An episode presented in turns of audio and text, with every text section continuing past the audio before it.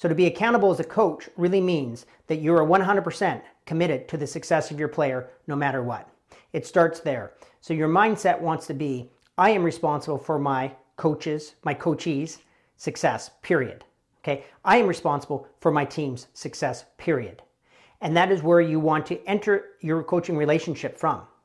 So then when you have clearly defined what the game is, you know, the clear goals and objectives, you define how we're going to measure that together, what success looks like.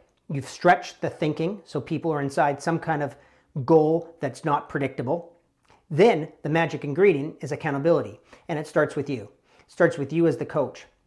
When I coach my clients, I am clear I'm one hundred percent accountable for their success.